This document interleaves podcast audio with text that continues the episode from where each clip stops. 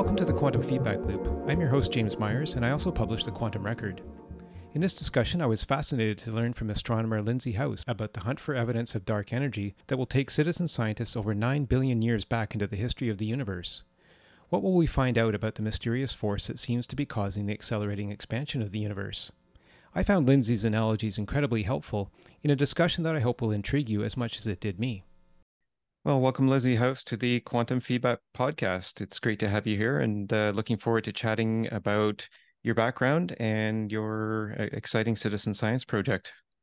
Thanks, James. Excited to be here. Well, that's great. Could you start us off maybe by just telling us a little bit about your current research and what got you to this point and what new things you're discovering in the process? Yeah, so my background is in math and physics, and I actually took a little bit of time off before coming to grad school, where I was teaching and working at a planetarium, and that was really what sparked my interest in coming back to school for astronomy. But my current research at UT Austin is a part of the Hobby-Eberly Telescope Dark Energy Experiment at McDonald Observatory. And I run an online citizen science project that gets the public involved for classifying some of the galaxies that we collect from the telescope. And then I, in turn, use those labels or classifications that we get from the public for machine learning. Interesting. And how many people are involved in the project, and what kind of contributions have they made to the machine learning process so far? Yeah, we have about 14,000 volunteers in over 85 countries all around the world. So it's been really awesome to see the public be involved, and they've done an awesome job. They're doing pretty much as good as we are as the scientists at classifying these different astronomical objects.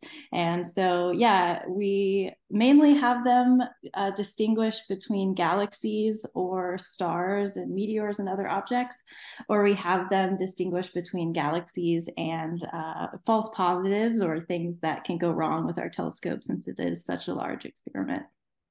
Are these people from all ages as well?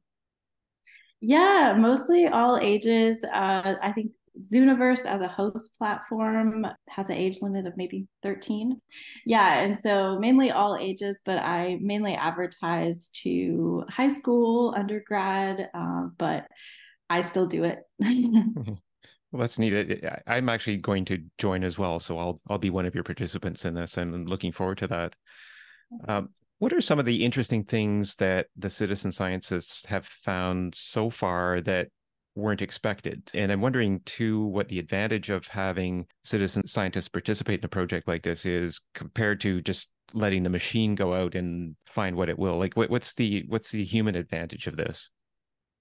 Yeah, so our project, HETDEX, is so large, really, that we were having trouble with machine learning and AI efforts in the beginning. It wasn't doing a great job, and it wasn't making it as accurate as we wanted for the dark energy science that we wanted to be able to do. And we really found that the human's eye ability for pattern recognition was really unmatched in the beginning, especially at looking at these really low signal to noise objects or these really far away galaxies. And so we use citizen science, and it's worked really well for us, and that we can do this a whole lot more efficiently, and we can get them also involved, and hopefully the public in learning something as well. Interesting. And then are you using the results from the human participants to tweak or change the way the machine learning approach is used or applied? Yeah, it's kind of an iterative process. So we get the labels from the public, we then use machine learning, and it's kind of that unique combination right now of the machine learning and the visual classifications from the public that's yielding our best results.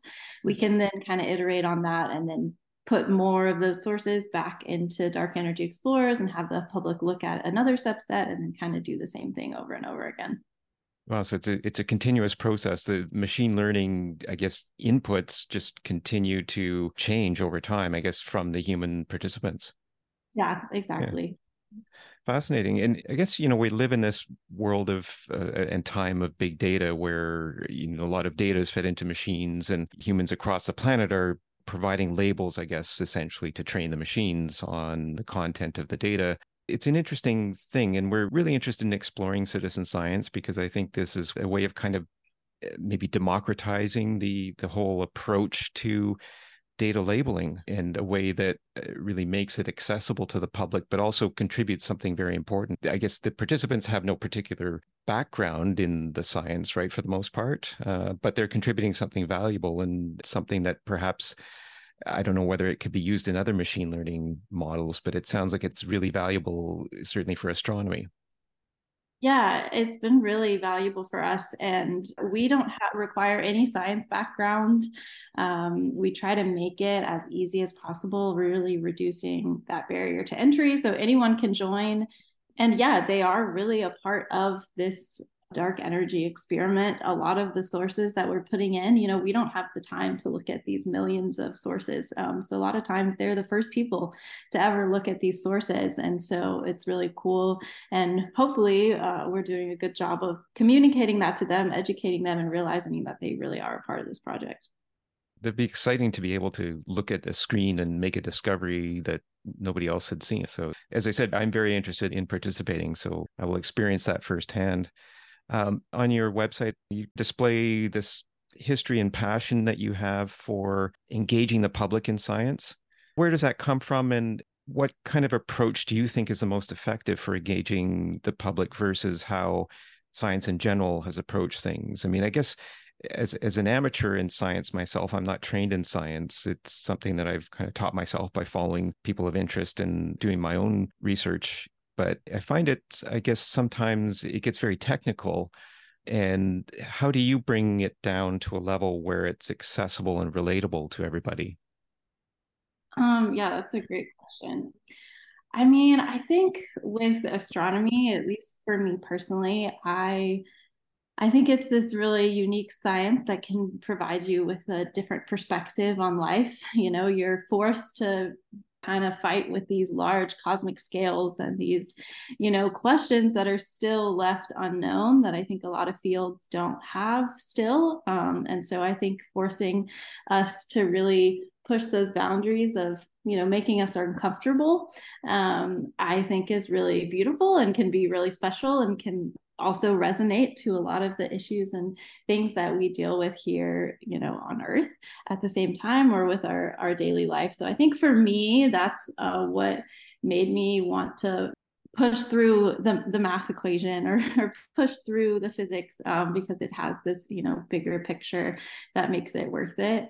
But yeah, and I think that everyone deserves to have that perspective and to at least be taught it and to make the choice whether they want to be okay with the uncomfortable. Yeah, and I guess discovering new things and discovering new frontiers to knowledge, I guess, is always, it's always important to open up paths that maybe people hadn't thought of before. And it's great to see that organizations like NASA, and I guess this is primarily a NASA project that you're working on? So we're funded by both the NSF, the National Science Foundation, as well as NASA. Okay. And it's great to see that those organizations recognize the value of citizen participation. Is it a question of recognizing first principles in things that maybe is what really draws people to science? Is there sort of first principles of things that really just connect with people without having to do a lot of that detailed explanation?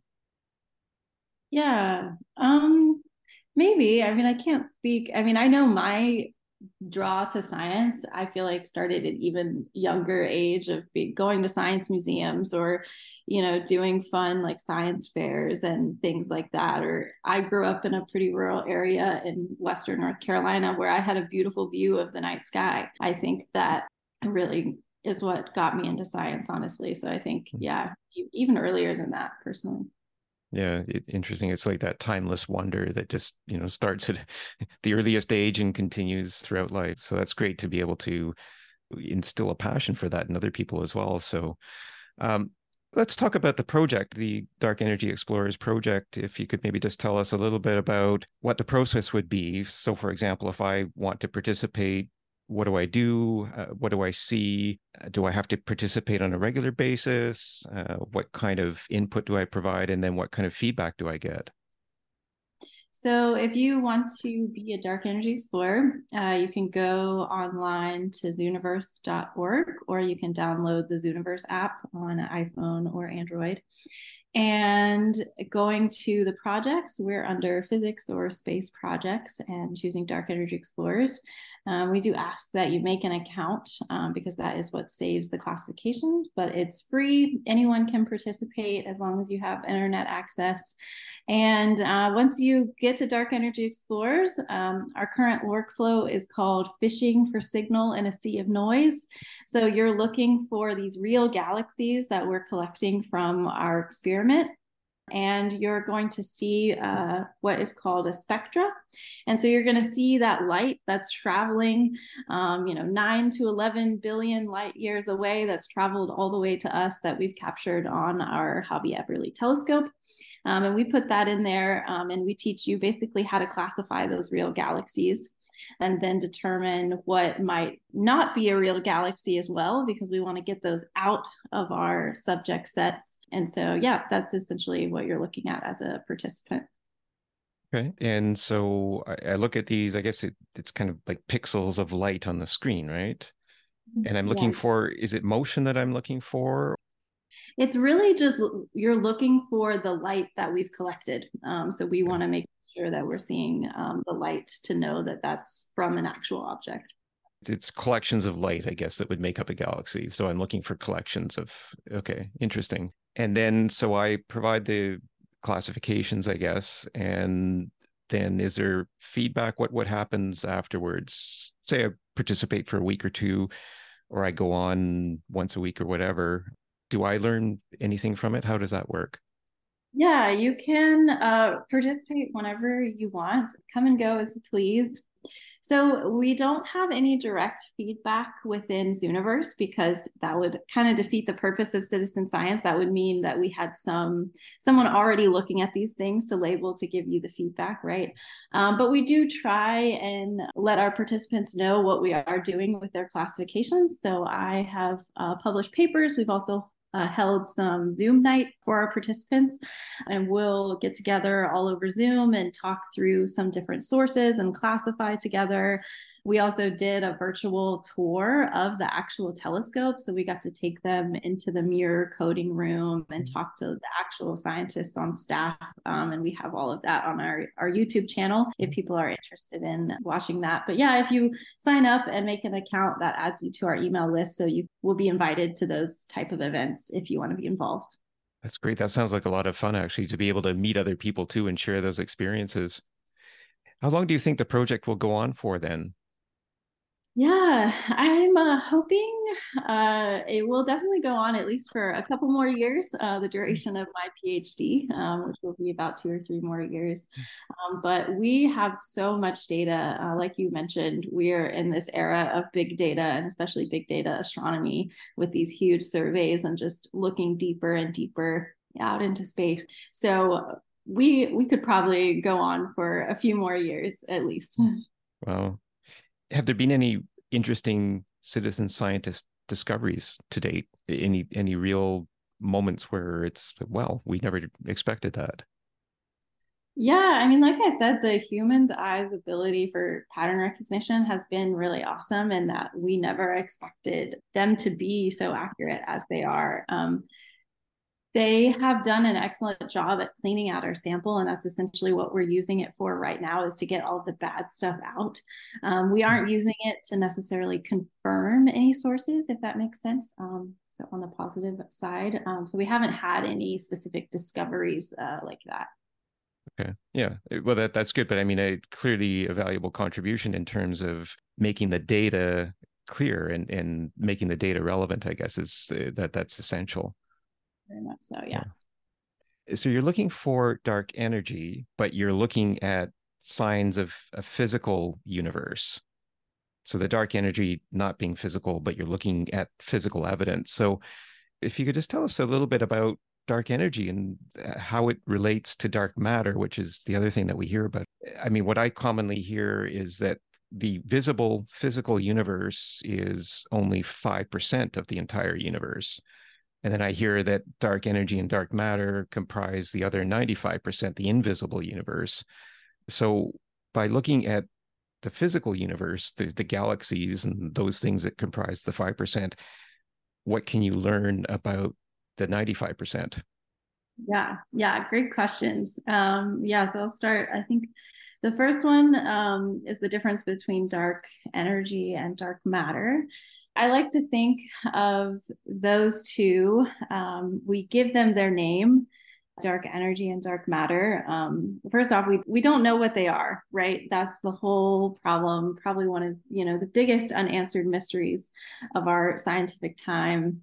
And so, yeah, I like to think that they get their name dark because we can't directly observe them, right? We're really just inferring, like you said, that there is something there that is causing this effect from the actual visible matter that we can see and observe with our telescopes. And so dark matter gets its name because it kind of acts like the visible matter that we see in a gravitational way. And so we can predict and infer that it's there by understanding what we know already about gravity and actual matter. And so dark energy is a little bit different in that it acts almost like a force of energy. And so the main thing that dark energy is doing and that we discovered is that our universe is expanding. And not only is it expanding, it's expanding at an accelerating rate. So it's getting faster and faster as it moves out away from us. And I like to think about the fact that, like, if I had a ball in my hand and I threw it up, right, it would come back down here on Earth because we understand how gravity works. But if that ball was the universe and I threw it up and then that ball left my hand, and that was the Big Bang happening in the universe, starting time, right? What's happening with dark energy right now at the current phase of our universe is that ball would continue to fly through the ceiling, and it would fly away from me faster and faster, and I would never be able to catch it, right? And so that's kind of how I like to think about dark energy and how it's affecting our universe. And then the second point that you said was how is that connecting to what we're doing with Dark Energy Explorers and these galaxies that we're looking at? So essentially what we are trying to do with HETDEX, which is the Hobby-Eberly Telescope Dark Energy Experiment, is we're essentially trying to create a map of the universe. And we want to compare how these galaxies look like at a certain time period, which is about 9 to 11 billion light years away. And then we want to compare them to what the universe looks like now. And I just said that the universe is expanding at an accelerating rate.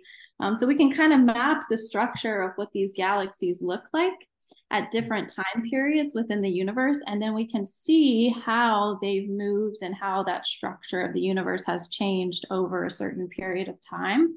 And then from there, we can kind of infer how dark energy has changed or how the universe has changed and accelerated and expanded over a certain amount of time. Yeah, that's really helpful, actually, that ball analogy. And as you were explaining how that expansion happens over time, I was just thinking, if I threw up a ball, well, it's the Earth's gravity that's dragging it down. But if I were to throw up that ball in outer space, there's nothing to stop it, right? It just goes on forever, and it accelerates. I think that was the discovery, in 1998 or something like that the expansion was accelerating. Yeah, very interesting to think. So you're looking back 9 to 11 billion years, which is, I guess, getting reasonably close to the beginning of the universe, right? It's, what the universe is thought to be 13.8 billion years old or something like that. What's the particular interest of that 9 to 11 billion year window or ring or, whatever phase of the universe? Is there a particular reason for that? Well, we would love to go back to the very beginning, but that is kind of the basis of our survey. So we kind of fit into larger, there's other dark energy experiment surveys that are happening around the world in different universities and collaborations, but we are one of the farthest back. So there's quite a few that are observing or comparing between now and the earlier universe, objects that are closer to us. And we are sitting quite farther back in time, as I like to say, but, you know, those farther objects within our universe or our earlier universe. So kind of fitting into this larger picture of the dark energy surveys and all of us together trying to understand what dark energy is. And that's kind of where the benefit of at least our experiment sits. Neat. Okay. So there's different groups looking at different slices of time, I guess, is what you're saying. And then by putting it all together, you can see the changes over specific times, or at least infer, hopefully, the changes. That's really interesting, actually, to think about. So maybe dark matter isn't that relevant to this, but I guess, or maybe it is, but just to think about dark energy in particular. So it's pushing the galaxies around. Is that the thinking? Maybe I wouldn't think of it maybe as pushing the galaxies around, but it's essentially creating more space. And then those galaxies are moving into that space as it's creating more space for the galaxies to move into. I love analogies. And so another great analogy that I like to think about is blowing up a balloon. And so if those galaxies were dots on the edge of the balloon, as you blew it up, you're essentially just kind of creating more space. And those galaxies aren't really being pushed away from each other. They're all still on the surface of this balloon, but they're just slowly kind of moving into that space and moving away from each other. That is a great analogy, actually. It actually really makes it a clearer picture to me. So it's, in a sense, then I guess, is if those galaxies are sort of sitting on the edge of the balloon and the balloon's expanding, does that mean that it's providing some sort of spatial limit or boundary to the galaxies in a way? Like if the galaxies are the physical matter, is this providing some sort of boundary to the physical matter? Yeah, that might be outside of my expertise or outside of what exactly we know. But yeah, these are great questions. And do we know if dark energy works similarly, I guess, to physical energy in the sense that, you know, thinking, for example, of Newton's laws of motion, where for every action, there's an equal and opposite reaction. Is there any evidence that dark energy behaves in that same way, or? So I don't, not that we have observed that we can say concretely yet, but yeah, that's a great question. And, you know, some of the theories of what we might find out from what dark energy is, might, you know, break down our understanding of Newton's laws of physics. Like I said, you know, with that ball, throwing that ball up in the air, we would expect for it to come down like gravity here. But, you know, those large scales, you know, the entirety of the universe, we might have something new to learn about gravity or something new to learn about Newton's laws. That's fascinating to think about. Yeah, very, very interesting. And so I guess, you know, the scientific method involves normally, I think, direct observation, right? So as you said, you're looking indirectly at dark energy by looking at these galaxies and making inferences. And I guess, is there any change to the scientific method in terms of, well, you're not able to observe the thing directly? How does inference work into the scientific method? I guess, is there a potential for error or discovery of new things in the future that would change these inferences? Yeah, I mean, of course, without direct observation, you know, you can never know 100% for sure. I think in an ideal universe, we would know 100%. I do think, though, that there are, especially with enough observations and enough inferences and enough perspectives and different angles of looking at the same question, you can make a pretty tight argument. You know, if I go to bed at night and then I wake up in the morning and everything is wet and the ground is wet and I have big puddles outside, you know, I'm going to make a pretty strong inference that it rained last night. Of course, there are other things that could have happened, right? But I think it's a pretty safe bet that you can say that it rained last night, or you could, you know, go walk down the street and get another perspective and see if it was wet way down there. And from that angle, your neighbors would say, oh yeah, it rained last night. So in that way, I think that inference and providing that, you know, something that's not even direct observation, we can still have a pretty tight science case around that. And I guess the more perspectives that are brought into it, such as with citizen scientists, I guess that just helps to add credibility to the evidence, or add some sort of solid basis for the evidence. Yeah, exactly. Yeah. Interesting to think about what might be discovered with this. In the scientific community now, is there a sense for what this might lead to in terms of discovering how dark energy works, for example? Is there a sense of what that knowledge might lead to? Yeah, I mean, there's so many things I think that it would be helpful for within the field of astronomy, especially, teaching us about galaxy evolution and how galaxies evolved over time, how stars evolved, specifically how our Milky Way galaxy and our solar system came to be, and how dark energy plays a role in that large evolution over time, I think could be really interesting and really valuable. Yeah, for sure. And that answers that, I guess, age-old question, why are we here? And I guess if it helps us to understand how we got here, then maybe we understand more of why we got here. And yeah, really fascinating to think about what could be out there that we can't see, but we know is out there. And certainly the science and the type of equipment, I guess, now that's available for this is really providing data that didn't exist before, I guess. And so you mentioned the telescope. How does it work? What is it operating on? What kind of light is it looking at, I guess, from what spectrum? Yeah, good question. So yeah, it's the Hobby-Eberly Telescope that is at McDonald Observatory out in the Davis Mountains of West Texas. And it's a really awesome, special place. I have to talk about it because it's one of the largest international dark sky reserves. So one of the largest protected places on Earth for dark skies and the lowest amount of light pollution, which is really awesome. And so, yeah, the Hobby-Eberly Telescope is one of the largest in the world at 10 meters across. And it is taking spectra of those galaxies, specifically Lyman alpha emitting galaxies. Those are those galaxies that I was talking about that are sitting at about 9 to 11 billion light years away. And Lyman alpha is essentially just a strong, bright emission line from hydrogen that we're seeing from those galaxies at that certain epoch within the universe's history. So that spectrum wouldn't be naturally visible spectrum, I guess. It's only visible through the equipment of the telescope. Right, exactly. So we like to talk about say something is redshifted. And so it sits at about a redshift of 2 to 3, those galaxies. And so what's happening is that the light is being redshifted to us into the visible so that then we can see it. But it's actually emitted at a different wavelength whenever it leaves those galaxies. Getting into the weeds a little bit, but yeah.